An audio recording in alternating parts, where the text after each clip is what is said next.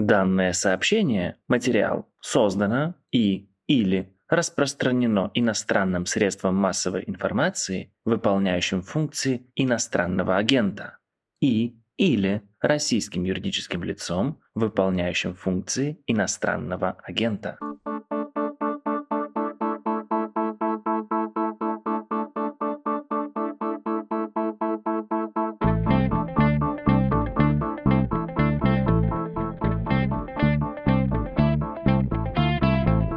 Объявление об иностранном агентстве также относится к сегодняшнему гостю подкаста «Что случилось?» Андрею Захарову, журналисту BBC.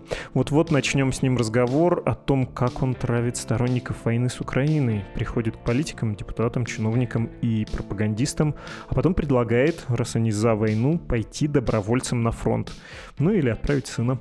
И что, хоть кто-то согласился, а что отвечает на такое предложение и о чем серьезном это все может нам сказать? Ответы последуют, но во-первых, представлюсь. Меня зовут Владислав Горин, я из медузовского подкаста «Что случилось?», девиз нашего подкаста о новостях, которые долго остаются важными. Второе, раз уж тут собралось два иноагента, пусть будет и третий, вот этот. Привет, это Полина Галуева и подкаст «Пустая полка». Здесь я рассказываю о том, как Радио Свобода читала в эфире и издавала запрещенную литературу, заполняя таким образом пустые полки в домах советских читателей. Книга еще тепленькая была в Париже, а из Мюнхена уже шло в СССР. И я это слушал. С детства было вбито, что никому ни слова, а то пострадают родители. Ищите пустую полку в вашем любимом приложении подкастов. Привет, Андрей. Привет. Андрей Захаров, журналист BBC, также человек-СМИ, дефис иностранный агент. Правда, статус приостановлен, потому что ты подал иск, все верно? Да, все верно. Я подал иск. В рамках этого иска были приняты обеспечительные меры, но завтра должен быть суд городской, на котором, скорее всего, эти меры снимут, так что мне осталось официально быть полуиноагентом еще один день. Хорошо, я-то хотел с тобой побеседовать о твоей иноагентской душонке и о тексте, опубликованном под заголовком «На фронт». Спасибо большое. Как российские депутаты реагируют на предложение записаться в воюющую армию. Как все началось? Сколько недель назад ты начал травить известных высокопоставленных людей в России через интернет, и кто стал первой жертвой твоих издевательств, когда ты приходишь к человеку весьма солидному и говоришь, «Э, вы вроде за войну, чего ж вы не на фронте? Смотри, во-первых, очень важно такой сделать, знаешь, дисклеймер, второй дисклеймер после иноагентского дисклеймера, пусть и пока еще статус такой полуснятый. Когда я это начинал, у меня не было целью увеличить количество российских войск в Украине. Война должна остановиться немедленно, она не должна была начаться. То есть смысл этого эксперимента — показать, что люди, которые публично выступают за войну, что они поддерживают убийство, они поддерживают продолжение этого убийства, расширение, на самом деле эти люди сами в армию идти не хотят, что говорит о том, что либо они лицемеры, либо у них есть инфантильное отношение к войне, что нормальный человек не может поддерживать войну. Поэтому идея эксперимента была проверить их реакцию на это. Ну и, знаешь, некая теория, я, конечно, мало в это верю. Человек, который представит, что он вдруг идет в военкомат, подписывает контракт и отправляется на фронт, и там, значит, на фронте ему отрывают ногу, вот когда это представляет, возможно, его инфантилизм немножко уйдет. Конечно, маловероятно, но вдруг. Соответственно, мы в конце апреля написали материал о том, что Минобороны по всей стране объявила вакансии на краткосрочные контракты. Я звонил по ним, по этим вакансиям, мне подтверждали, что это для Украины, через три недели будете на фронте, все прочее, прочее, прочее. Потом уже даже в некоторых официальных медиа стали писать, что эти вакансии под Украину, потому что нужно восполнить потери. То есть все есть как Соответственно, я начал с Миронова, который в Твиттере несет постоянно, откровенно странные, ура-патриотические вещи, да, такие, вот прям ведет себя такой какой-то, мне кажется, что он настроен своим за-патриотизмом. Поэтому я стал спрашивать его, ну так как он человек пожилой, отправлю ссылки на эти вакансии своему сыну Ярославу, который там 78 или 79 года рождения. Миронов мне в итоге сказал, что сын взрослый самостоятельно сам решит, но потом выяснилось, что сын Ярослав вообще против войны. Потом я его нашел, и он даже приходил в комментарии и рассказывал про своего отца. Он сын от первого брака. И потом я стал расширять этот список, э, если я вижу, что человек публично поддерживает войну. То есть там есть разные. Есть человек уровня Рогозина, да, причем я стараюсь максимально вежливо. Про Рогозина я писал, хотя он, в принципе, возможно, тоже может, потому что у нас же как? В мае Путин подписал закон, по которому, значит, раньше ты мог до 40 лет первый контракт, если ты рядовой. Вот, сейчас ты, если рядовой запас до 50, младший офицер до 60. Поэтому для частоты эксперимента я всегда смотрю, сколько человеку лет, и в запасе он или нет, предположим. Но сейчас вот его сын Рогозина по всем статьям подпадает. Ему 38 лет Алексею. Он работал в Ильюшине, но Ильюшина давно его то ли поперли, то ли сам ушел. Он вообще какой-то транспортное новость говорит. Я написал Рогозину. Вот у вас сын Алексей, черт знает чем занимается. Вы отправили ему ссылку. А если не отправили, давайте я вам просто помогу. Пришлю ссылку. В Москве сейчас 20 вакансий открыты. Ну, Рогозин меня забанил. Бан — это одна из самых частых э, реакций. Другая реакция — это оскорбление. Я помню, там какой-то фотограф из Калининграда, который активно ведет Твиттер, приходил ко мне в комментарии, и на мой вопрос, значит, соответственно, вот, пожалуйста, отправляйтесь, раз вы за войну. Он мне сначала сказал, что я многодетный отец. Я тут же нашел ссылку, что многодетный отец там погиб э, во время войны с Украиной. После этого меня просто отправил в черный список, и он, он не единственный. Там бывший представитель антимайдана тоже. И третья реакция — это самое забавное, по-моему, это фотобаутизм они все привыкли к фотобаутизму, да, вот они вслед за Путиным постоянно, а в Штатах, а вы сам и прочее. И в ответ на просьбу отправиться на фронт, мне говорят, а сам-то ты в ВСУ записался уже или в тероборону? Что я говорю, ребят, я против войны, мне туда не нужно, тем более я гражданин России, моя задача войну остановить, которую идет Россия, а Украина, ее право обороняться как хочет, это вообще не мое дело. Ну и после этого они, как правило, исчезают, то есть ты знаешь, самое парадоксальное, что никто, ну вот хоть кто-нибудь бы для виду сказал, да, спасибо, ну, для вида, кто там проверит, подписал, не подписал, там не взяли плоскостопие, там не за что-нибудь. Никто все начинают банить, оскорблять, суетиться. Вот и возникает ситуация, в которой я, иностранный агент официальный, хожу по патриотам, и что, знаешь, важно еще, на языке патриотов, то есть это же, знаешь, такая уникальная ситуация. Они вот нас, либеральных людей, годами троллили или там, знаешь, оскорбляли, что мы предатели, там все прочее. И я общаюсь на их языке. Ты патриот? Родину любишь? Ты родине не нужен? Причем я так не пишу. Есть обращение боевого братства Бурятии. Там они написали в этом обращении – братья, нужна помощь фронту, э, нужна передвижка тем, кто сейчас там воюет с нацизмом. Вот есть краткосрочные контракты, подписывайте. Прям такое прекрасное обращение. И я прям кусок вставляю и пишу. Разве после таких слов священных у вас рука не тянется к телефону, чтобы позвонить в военкомат? То есть я общаюсь на их языке, на их дискурсе, патриотически, как они называют. Да? То есть ты любишь родину, ты нужен родине, отправляйся на фронт. Ну а дальше уже возникает все это юление разной степени комичности, скажем так.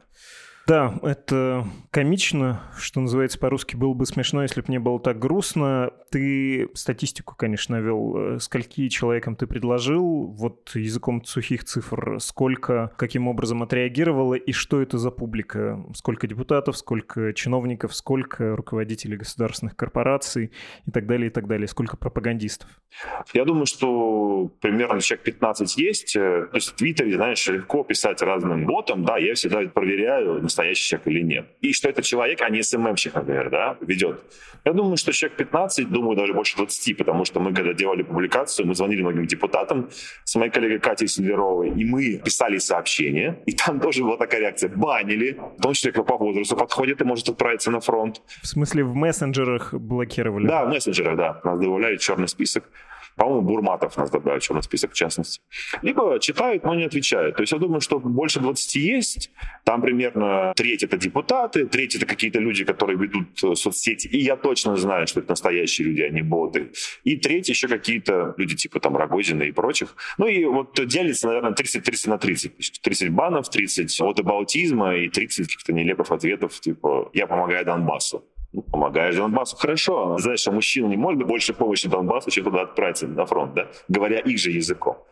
Поэтому я думаю, что примерно вот такая статистика. И, что важно да, к статистике, Однажды ко мне в личку пришел мой старый питерский товарищ, он основной военный, офицер, который сейчас работает на Пригоже. Я это знаю. И, соответственно, он ко мне пришел и стал что-то там писать патриотическое, на что я ему сказал, а не хочет ли он подписать, отправиться в банкомат. Он сказал, со мной это не пройдет. Я уже ходил, писал заявление, что меня вывели, как там называется, из резерва, точно не знаю. Но пока не выводят. И я тогда спросил, а ЧВК? Ты же можешь, как Пригожинский товарищ ЧВК, он говорит, да, да, да. Но в целом, как бы здесь вот один человек, реально, и он мне уверял, что прям толпы, прям толпы желающих, и для таких, как он, именно и подняли возраст э, предельный для заключения контракта. Я не знаю, как вот по Питеру, что человек из Питера, например, по Тюмени было официальное сообщение, ссылка военного комиссара Тюменской области, что краткосрочные контракты подписали то ли 70, то ли 90 человек, сейчас не помню как раз показывает. То есть открываем там 18 марта Тюмень, митинг в поддержку Крыма, ну и войны. Да? 20 тысяч человек. Контракты 90. Вот тебе вся статистика, да, то есть эти люди, которые там на диванах, дома, в магазинах поддерживают, когда ты им говоришь, э, давайте-ка на войну, вот вы нужны родине, у них дальше возникает, что они либо тебя банят, либо посылают, либо что-то еще. И тут еще, знаешь, есть важный момент, если ты позволишь. Я когда делал материал, спросил Кирилла Мартынова, главреда «Новой газеты Европа» и философа, его мнение, почему такая реакция, да, и почему патриотичные люди, потому что мы видим пример Украины. Украина ведет, понятно, свою настоящую отечественную войну, Украина обороняется, и там совершенно другое моральное состояние общества. Там идут депутаты, музыканты. Сенцов сейчас под огнем находится там, да, в районе Северодонецка или сейчас где-то в этом месте. И Мартынов сказал интересную вещь. Он говорит, что на самом деле в картине мира этих людей, вообще путинской как бы, системы социальной иерархии, все эти вот э, серьезные важные люди, как говорят и газы, да, они поддерживают войну с дивана, и чем больше ты поддерживаешь, значит, тем дольше демонстрируешь лояльность, и потом они получат профиты в виде каких-то государственных контрактов э, на восстановление Мариуполя, что-то такое, и в их представлении воюют-то люди из бедных регионов, типа из Бурятии, Рязани, Тюмени и прочее. И они как раз в их представлении, в этой вот иерархической, они не должны воевать, воюют те. И когда я к ним прихожу с предложением отправиться на фронт, по мнению Мартынова, возможно, их реакция, ну, типа, что я либо провокатор, либо просто простак, она отчасти даже, можно сказать, ну, бессознательно, но искренне. Потому что э, была такая, значит, история. Глава Россотрудничества в Турции Александр Сотниченко дал интервью «Комсомольской правде». Точнее, это был материал про миграцию в Стамбул. Он там дал расширенный комментарий, в котором он сказал, по сути, когда одни идут на фронт, другие бегут в Стамбул, и они предатели. Я пришел к нему в Facebook и написал, слушайте, так покажите пример предателям всем этим, которые бежали в Стамбул. Вот ссылка на контракты, подавайтесь, пожалуйста. Вот. И вопрос его был следующий, точно прям сказал. Я правильно понимаю, что вы мне предлагаете позвонить в военкомат? Знаешь, мне? В военкомат? То есть как мне? Я же тут на важном посту Россотрудничества, понимаешь, в Стамбуле открываю выставки э, русских художников. Это же такая важнейшая работа. И он удивлялся, я уверен, искренне. Я военкомат, я же так делаю полезное дело. Так что вот э, складывается такая ситуация, что иноагент ходит по З-патриотам, и, как говорит Леша Ковалев, твой коллега по «Медузе», да, я самый неудачливый вербовщик в истории Минобороны. Ряд неприятных вопросов хочется тебе задать. Давай я начну с, может быть, самого мелочного. А почему ты спрашивал Мартынова для этого текста? Ну, ты знаешь весь этот набор претензий. Человек, который сейчас, если мыслить в категориях лагерей, находится в лагере условно хороших либералов, но когда-то он работал на Росмолодежь, в ФЭПе работал, который, в общем, обслуживал политтехнологически того же Владимира Путина и Единую Россию. Ты ему задал вопрос тоже с некоторым намеком на его прошлый или нет? Я тут зря пытаюсь э, какую-то подколку отыскать. Не-не, зря-зря. Мне нравится, что он сейчас говорит, пишет. Я знаю, что есть два лагеря, там, поиск ведьм везде и не поиск ведьм. Я в этом смысле абсолютно эмпатичный человек. И Кирилл делает сейчас важную работу. Тут нет, вообще никого не было двойного дна, мне нравится, как он говорит, поэтому вот я обратился к нему за комментарием, и он в курсе был моей этой деятельности в блогах, потому что читает, ретвитит. Ему не нужно было объяснять, что я делаю, поэтому я ему написал. Хорошо, вопрос по существу. Ты рассказал историю Ярослава Миронова, Ярослава Сергеевича, сына депутата Государственной Думы, партии «Справедливая Россия за правду», бывший когда-то спикером Совета Федерации, Федерального собрания Российской Федерации. И эта история меня тоже зацепила по большому счету. Зачем трогать детей, в том числе, когда ты понимаешь, как там тебе Миронов сказал, что это самостоятельные взрослые люди? А смотри, тут важно же, какой вопрос я задаю. Я не говорю, отправили ли вы сына на фронт. И Рогозину, и Миронову я спрашивал, а отправили ему ссылки. То есть, смотри, ты поддерживаешь войну, да, твой сын правильно, взрослый, самостоятельный, может принять любую позицию, но раз ты поддерживаешь, ты хотя бы предложил сыну, ну то есть ты допустил для себя возможность им пожертвовать и отправил ему ссылки. В этом смысл вопроса. а не то, что отправили ты сына, потому что, естественно, это право сына, да или нет, идти, не идти. Но ты, человек, который на словах приветствует гибель чужих детей, допустил ли ты теоретическую возможность гибели своего, отправили ему ссылку с предложением «Ярослав, не хочешь ли ты пойти грандомечик?» Вот в этом нюанс. Да, я понимаю, твой вопрос нет. Я сознательно именно так по отношению к детям спрашиваю. Хорошо, про это ты немножко сказал, но я хотел бы заострить этот момент. Э, на что ты рассчитываешь? Ты же понимаешь, хотя я помню твои слова про пойти на войну, вернуться без ног, или хотя бы представить, каково это может быть, но у тебя же, наверное, как у человека разумного, нет ни малейшего подозрения, что кто-то из них, во-первых, согласится или скажет, хлопнув себя двумя руками по коленкам и вставая с э, кресла, черт, Андрей, вы мне глаза открыли, срочно иду в военкомат. Или рассчитываешь ли ты, что они хоть на секунду почувствуют себя дискомфортно от э, нарушения логики в их позиции, тем более, что ты приводил эти слова Мартынова про их картину мира. То есть, пойми правильно, это все выглядит э, несколько хулиганским и таким на потребу комментаторам из Твиттера, прости господи, которые там улюлюкают, да-да-да, еще Медведева из США выгнать, имея в виду Медведева младшего сына, что это он там, когда у него папаша тут такое пишет в Телеграме. Не считаешь ли ты, что это несколько недостойно, что ли? Я понял этот вопрос. Смотри, во-первых, я думаю, что психологически для меня это стало неким выходом части гнева гнева по отношению к этим людям, которые развязали войну и которые моей родине сделали очень плохо. И впоследствии будем долго разгребать.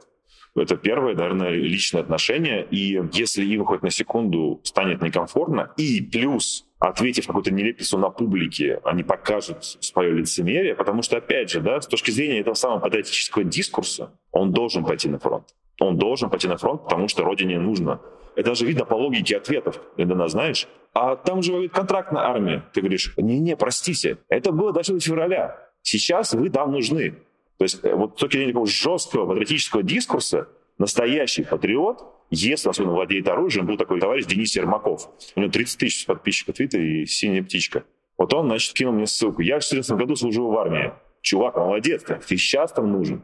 То есть это выход гнева. Первое. Второе, это на публике показать их лицемерие и, наверное, инфантильное отношение к войне. Именно, скорее, больше на публике. Если, я сказал, надежда, что они задумаются, ну, наверное, в теории, может быть, э, можно надеяться, что человек задумается, когда он посмотрит на себя со стороны. Но, честно говоря, я в этом сомневаюсь, что он задумается. Ну, скорее, да, скорее это показать лицемерие этих людей, поддерживающих войну, готовых воевать чужими руками. Я думаю, так. И по поводу Медведева, Тут видишь, какой момент? То есть я понял, ты говоришь о том, когда требуют ввести санкции против кого-то, что-то такое. Правильно я понимаю, да? Ну, в общем, да. Я говорю про вот эту эмоцию, когда это все превращается в улюлюканье, и ты же понимаешь, что точка удовольствия многих твоих читателей, которые следят вот за этим реалити-шоу или сериалом, который ты ведешь несколько недель, состоит в том, чтобы потравить людей да, они вот такие недоступные, они могут быть какие угодно, они могут быть лично неприятные, они могут быть лицемерные, но здесь э, мотив личного оскорбления и обиды, уязвления кого-то лично, мне кажется, он присутствует. Да, но здесь я с тобой соглашусь в том смысле, что я же признал, что есть, наверное, выход гнева в этой истории, да, но тут важно, что эти люди, они же нас годами, мы с тобой максимально эмпатичны, да, всегда старались понять, объяснить, а они годами нас, наши ценности разными словами и прочими называли, понимаешь? И теперь я всего лишь на их языке, ну, как бы я вступаю на их территорию. Да, понятно, всем понятно, подлинная цель, но я вступаю на их территорию. Я никогда не спорю с ними. Мне тема там 8 лет, ничего, это бессмысленно. Они пытаются перевести в это. Вот, четко есть один дискурс. Поэтому, что касается улюлюканья, по отношению к детям, улюлюканья, пока мы не знаем позицию какую-то там ребенка, сына и прочего, улюлюканья возможно только в том смысле, что допустил ли отец отправку своего сына куда-то, например, отправил ему э, ссылку, да, потому что, как оказалось, Ярослав против войны, о чем честно рассказывает, вот, и даже обещал публично взять большой пост про детей элиты. Теперь интересно. Поэтому давай допустим здесь некоторый элемент гнева, который, конечно, уже немножко не журналистский, но после 24 февраля я для себя, честно говоря, его допускаю и считаю, еще раз заключу, что в этом есть и большая общественная работа, которая, опять же, показывает лицемерие и инфантильность этих людей их инфантильность, потому что, еще раз, нормальный взрослый человек не может поддерживать войну. А если он поддерживает, ну, у него есть садистские наклонности, то пусть отправляется на фронт, как многие делают. Как многие ушли на фронт, там тот же Стрелков, например, да, как бы он туда хочет пойти, но его просто не пускают. Ну, в этом смысле максимально честный человек. Максимально честный, уж давай говорить, людоед. Я это слово использую у тебя один из аргументов был в твоем ответе, который тоже не дает мне покоя. Я не верю, что ты настолько наивен, что думаешь, что их твиттер, твой твиттер, Facebook, Telegram, да даже BBC, да хоть этот подкаст «Медузы» и «Медуза» в целом, любое издание, что все эти площадки собирают настолько значительную и относящуюся к ядерному электорату, что ли, да, ядерной аудитории тех людей, с которыми ты вступаешь в эту дискуссию, что вот патриоты, условно, да, они там пасутся, и увидев, что какой-нибудь Рогозин, который им, например, нравится, так заюлил, что они подумают, о, уязвимая позиция, я, пожалуй, перестану верить Рогозину, и что-то не так с этой войной. Но ты же не настолько наивен, чтобы думать, что это работает в эту сторону. Это все, опять же, выглядит как э, такая хитренькая подколочка ушлого иноагентика ушлого агентика, да. Хороший вопрос. Ты же видишь, во-первых, когда я говорю показать лицемерие, опять же, показать публике, которая за ними следит, просто, ну, показать его настолько наглядно, насколько можно. Потому что ты, опять же, говоришь на их дискурсе. То есть, если говорить шире, у меня нет, когда, знаешь, там спрашивают многие, как там расширить аудиторию, или вот иностранцы спрашивают, значит, а если там, значит, люди перестанут смотреть новости по госканалам, они изменят свою точку зрения, люди поддерживают войну даже не потому, что у них нет иной точки зрения. Она у них зачастую есть, просто там есть куча других факторов мнение большинства, выход из зоны комфорта, когнитивный диссонанс и прочее, прочее, прочее. Да? То есть самый яркий пример, когда сидит девочка в Харькове, звонит маме в Москву и говорит, меня Россия бомбит, а мама говорит по, телевизору, говорят, что это вы сами бомбите себе, я больше верю телевизору, чем тебе. И она так говорит в силу кучи психологических бессознательных мотивов, а уж тем более, где там э, мой твиттер и бан Рогозина. Поэтому, когда я говорю, что у меня нет, конечно, никаких э, иллюзий, что какая-то там ядерный электорат вообще добирается до Фейсбука, Медузы, ну, может, он добирается немножко, да. Но есть люди, которые добираются. И для таких людей стоит работать. Но ориентироваться на то, что завтра все побегут смотреть нас и слушать, не стоит. Такой философский вопрос. Опять же, эти люди, Рогозин, Миронов, э, Сотниченко в интервью «Комсомольской правде» нечто заявляют. Они не сидят, молчат, понимаешь? Вот мне вчера написал знакомый старый из Питера тоже. Я просто спросил, как дела. Он говорит, сейчас скажу себе, как дела, а ты мне будешь кидать ссылки на контракты на оборону. И я говорю, Миш, ну ты же не пишешь публично поддержку войны. И вообще не хочу мешать дружбу. Но когда человек публично пишет, то это является ответом на их публичную поддержку войны, неким, да, который хочется дать и по-человечески, и по-журналистски, но без особых надежд, скажем так. У меня есть еще вопрос на логику. Он, мне кажется, очень важным. А с какой стати политик, депутат, работник госкорпорации, представитель элиты, прости за это выражение, должен идти служить? С какой стати вообще человек, даже если он разделяет какие-то убеждения о том, что в данном случае нужно отвоевывать, присоединять, укреплять, да, как там Путин говорит, денацифицировать, почему он должен идти на смерть? Тебе может что-то страшно не нравиться, но ты же не идешь на радикальные шаги, а пойти на войну — это пойти на радикальный шаг, безусловно безусловно. По доброй воле туда мало кто ходит. Не знаю, достаточно ли я ясно это объяснил, но ты упрекал своих оппонентов в what about you, да, uh, what about, вот в этой логике. Но я тоже могу ее использовать, правда, чуть тоньше. Марк Тэтчер во время Фолклендской войны был вполне себе призывного возраста, но он свои автогонки не бросил, и, будучи баронетом и сыном своей матери, действующего премьера Великобритании, не отправился на корабле в сторону Аргентины.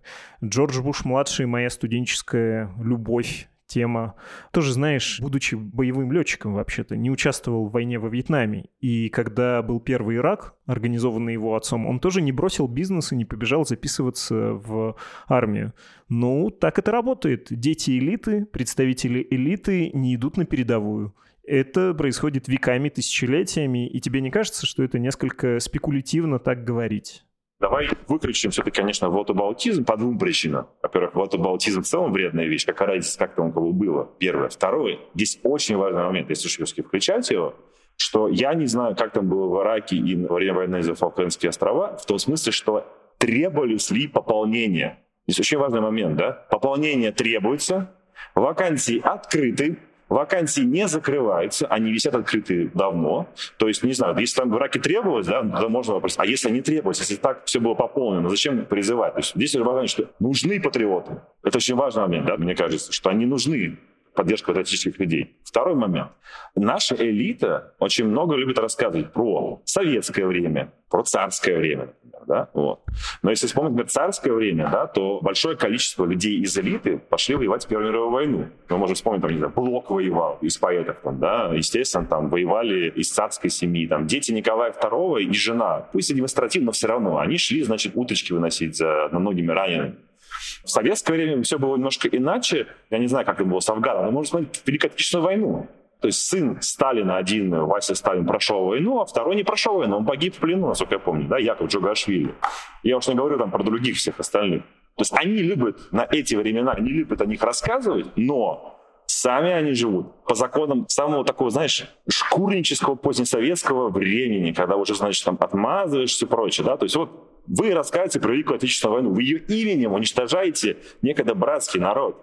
Сталин не пожалел своих детей, там, и другие, да, не пожалели своих детей, а вы жалеете. Я уж не говорю о том, чтобы, да, там, соответственно, когда я там спорю с какими-то не депутатами, например, да, а когда я спорю с э, просто какими-то блогерами, которые активны в соцсетях, им-то вообще сам Бог велел. То есть можно сказать, что там, Молотов на фронт не шел. Но если ты просто какой-то питерский блогер, там, да, работаешь у Пригожина, там был другой такой товарищ, да, там возглавляешь у него пресс-центр Артемий Голицын, а что ему-то мешает? Если тем более требуется, понимаешь, вот что важно. Это очень важный момент.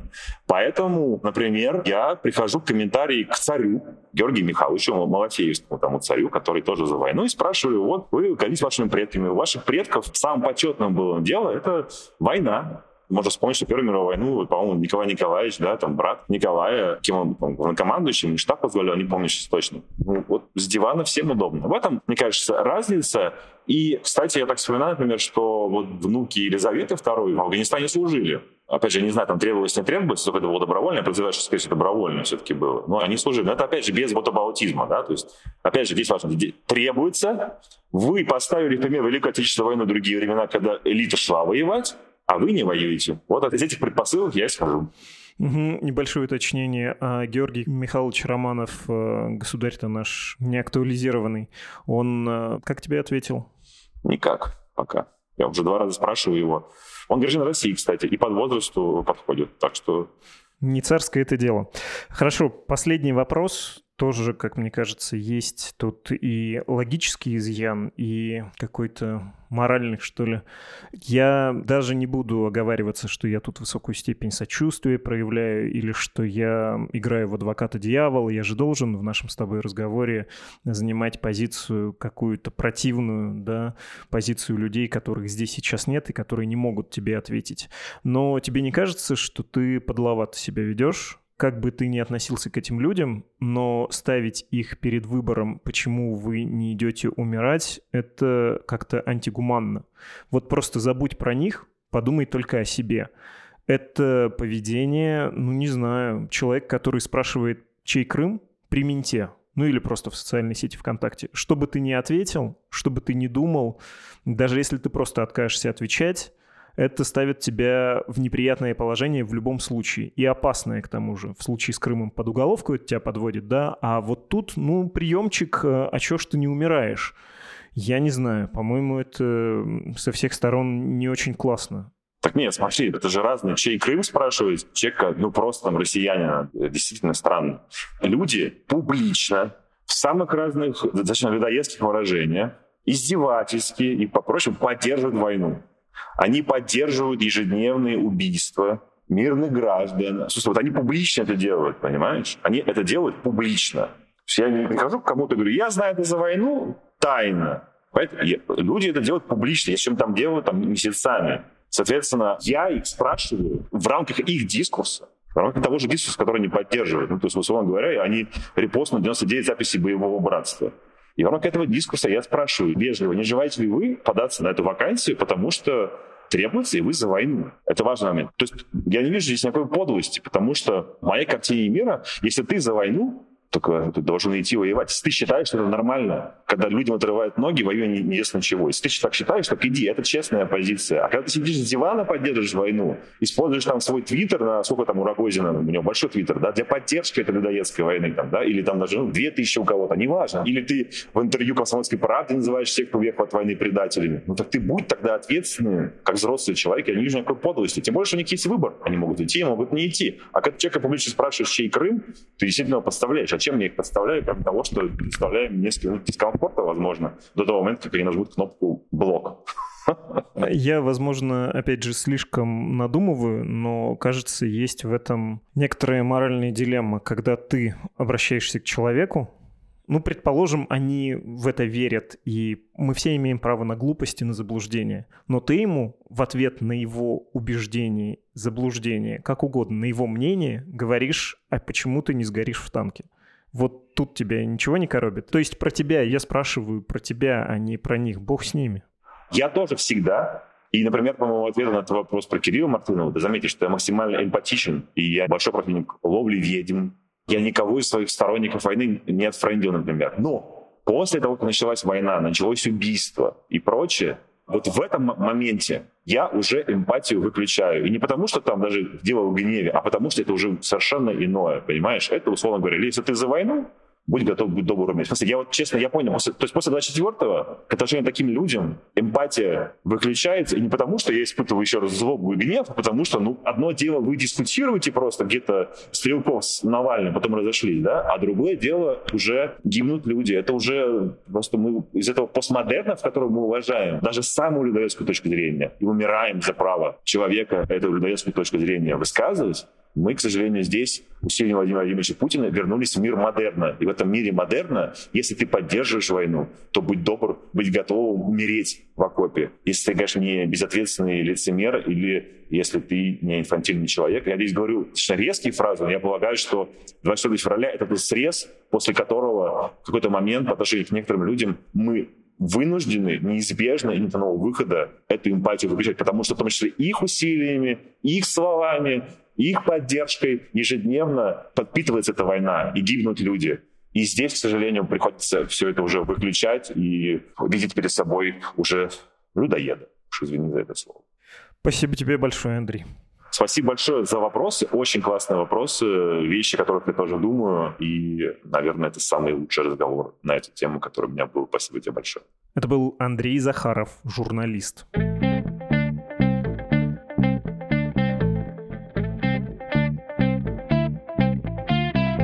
Выдержка из письма нашего слушателя Дмитрия. Это он открыл сегодняшний выпуск «Что случилось?». Я родился в России, воспитывался в Украине, а последние без малого 10 лет живу в Польше. Такой себе пан-славянин. Решил записать сообщение об иноагентстве «Медузы» на трех языках, одинаково любимых. Надеюсь на скорейшую победу Украины и возвращение на рельсы адекватности России. Так, по-русски мы слышали, дорогой Дмитрий, а вот кусочек вашей начитки на украинском. Дане повідомлення, матеріал створено та або поширене іноземним засобом масової інформації, що виконує функції іноземного агента. Ну i кусочек на польskim. Ta wiadomość, materiał została stworzona i lub rozpowszechniona przez zagraniczny środek masowego przekazu pełniący funkcję zagranicznego agenta. Спасибо, Дмитрий, за то, что записали объявление. Спасибо за ваше многоязычие. Всем, кто хочет присылать свой аудиофайл и письмо, кто хочет морально поддержать Медузу, воспользуйтесь адресом электронной почты подкаст собакамедуза.io.